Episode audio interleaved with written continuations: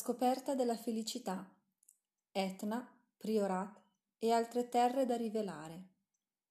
Brano tratto da Il vignaiolo universale, la cultura nel bicchiere di Pierluigi Gorgoni e Andrea Grignaffini.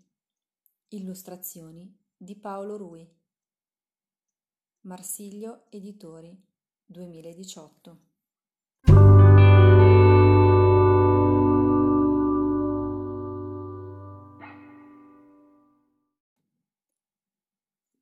Bizzarrie del tempo e dello spazio.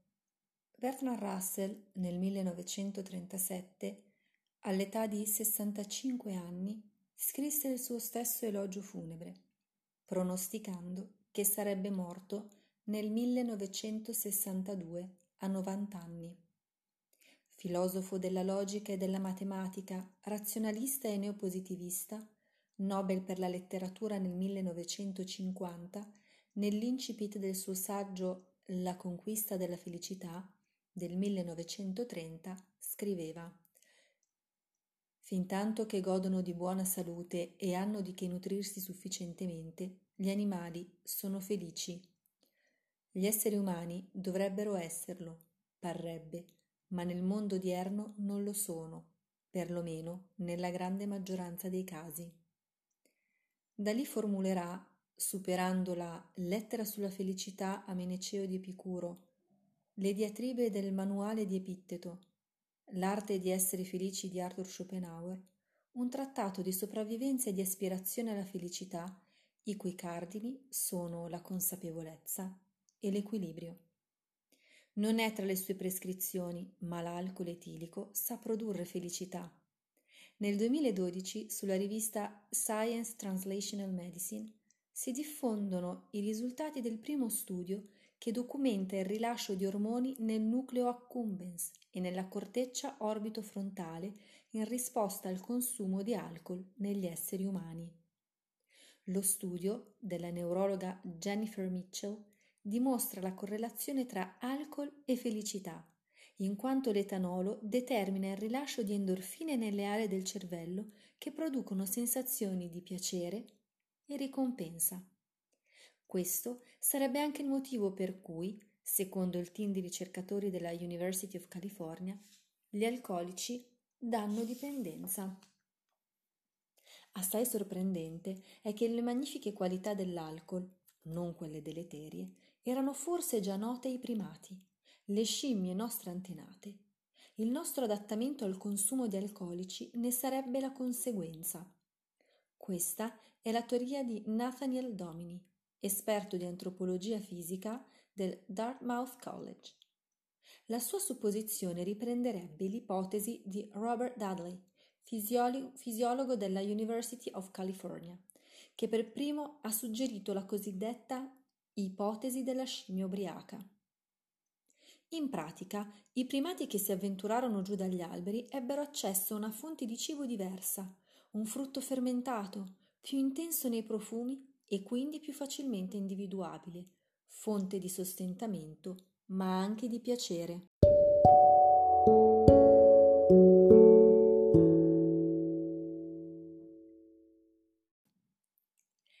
Divertente immaginare primordiali comunità di scimmie barcollare tra i rami, ma non andò esattamente così. La mutazione del gene ADH4 produsse un enzima che rese possibile digerire l'etanolo fino a 40 volte più in fretta di prima, almeno secondo Steven Benner, coautore dello studio e biologo della Foundation for Applied Molecular Evolution di Alachua in Florida.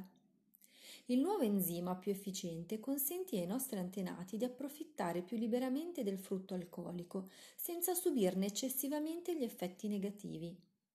Quella mutazione si sarebbe trasmessa e apparterrebbe anche a noi umani. Senza questa, stando alle ipotesi fin qui elencate e pubblicate da National Geographic, probabilmente l'uomo non avrebbe apprezzato l'uva schiacciata casualmente fermentata, né riprodotto quell'accidente sistematicamente ogni volta che la raccoglieva non avrebbe, per dirla con il titolo del monumentale testo di Sandro San Giorgi, inventato la gioia. La gioia però è la scoperta, il rinvenimento di un nuovo frutto fermentato, ciò che la produce, non meno dell'esplorazione dei suoi confini. Anche il viaggio, dunque, ne è causa, quello psichedelico della scimmia che è diventato quello dell'uomo della conoscenza in senso rasselliano. Quindi parliamo anche necessariamente di recupero.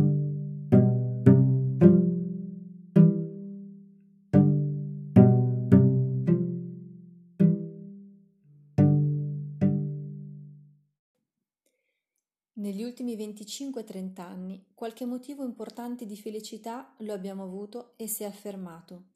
Salvo Foti ha riscoperto l'Etna, Alvaro Palacios ha riscoperto il Priorat, territori dal potenziale inestimabile che si erano acchietati.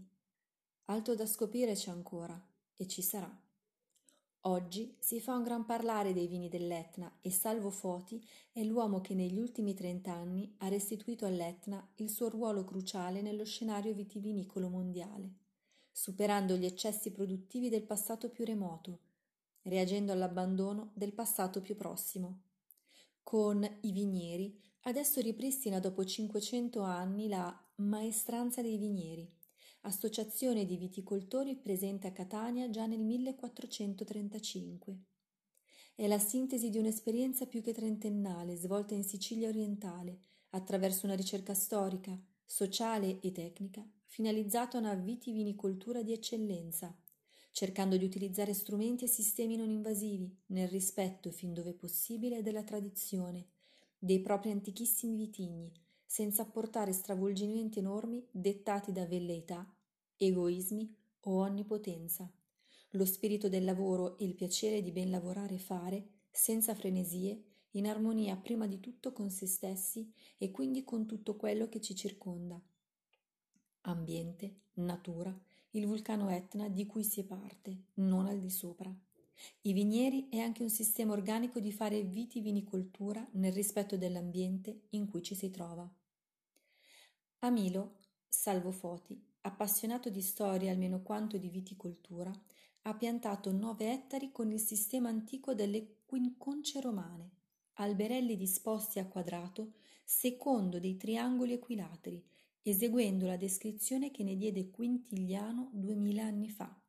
Non solo, è stato anche recuperato il palmetto Caselle, il luogo antico della pigiatura a piedi, fatto di pietra lavica e scomparso vent'anni fa in ossequio alle leggi europee sull'igiene.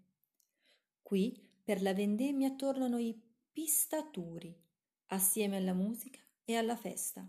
Nerello mascalese, carricante, tutte le altre uve si faranno vino qui. Da qualche vigneto si scorge il mare.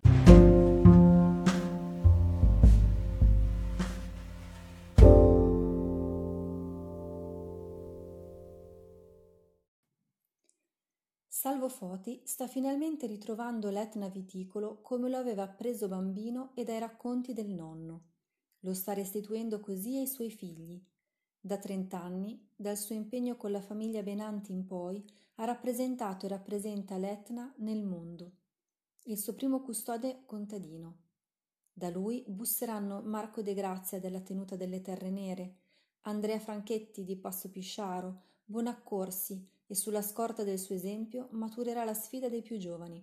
Salvatore Graci, Giuseppe Russo della Girolamo Russo e l'avventura di chi arriva da lontano, Frank Cornalissen, Anna Martens, Silvia Maestrelli della tenuta di Fessina, nel nome di uno straordinario territorio viticolo rivelato.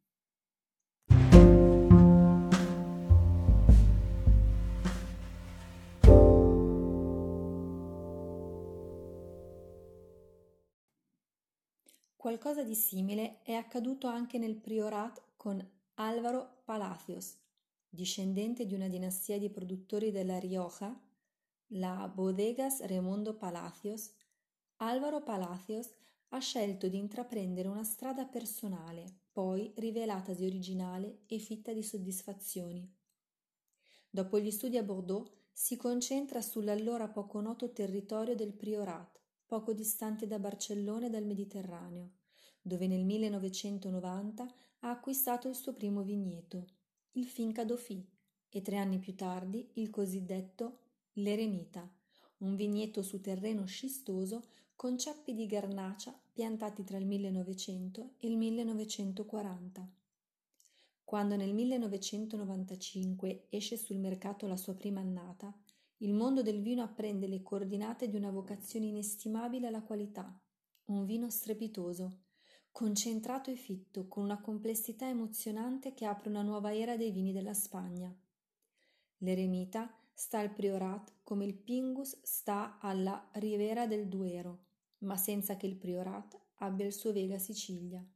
Così il Priorat, dopo il Finca Dauphy e l'Eremita, ha aggiunto Clos Mogador di René Barbier, Clos Martinet di José Luis Pérez, Mas Martinet, Clos de Lobac, poi Costers della Siurana, Clos Erasmus di Daphne Glorian e più recentemente Terroir al Limit e altri ancora. Alvaro Palacios si è spostato anche altrove come formidabile scopritore di tesori. Nel Vierzo, in Jumilla, in Galizia, la Spagna conserva altra felicità. In Italia, forse sarà il Mandrolisai, nel centro esatto della Sardegna, con i suoi vigneti secolari di Cannonau, Monica e Muristellu, con i suoi terreni di graniti disgregati, ora più rossastri, ora più grigi, con i suoi terreni scistosi di ardesie, che tanto assomigliano alla Jincoreglia del Priorat.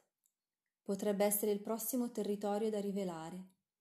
Accadrà, perché non è mai troppo l'abuso della felicità.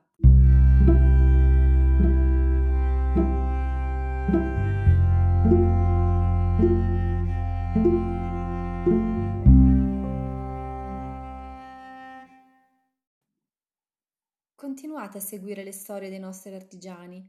Ogni settimana nuovi racconti vi guideranno nel poetico mondo del saper fare, dell'eccellenza e del bello.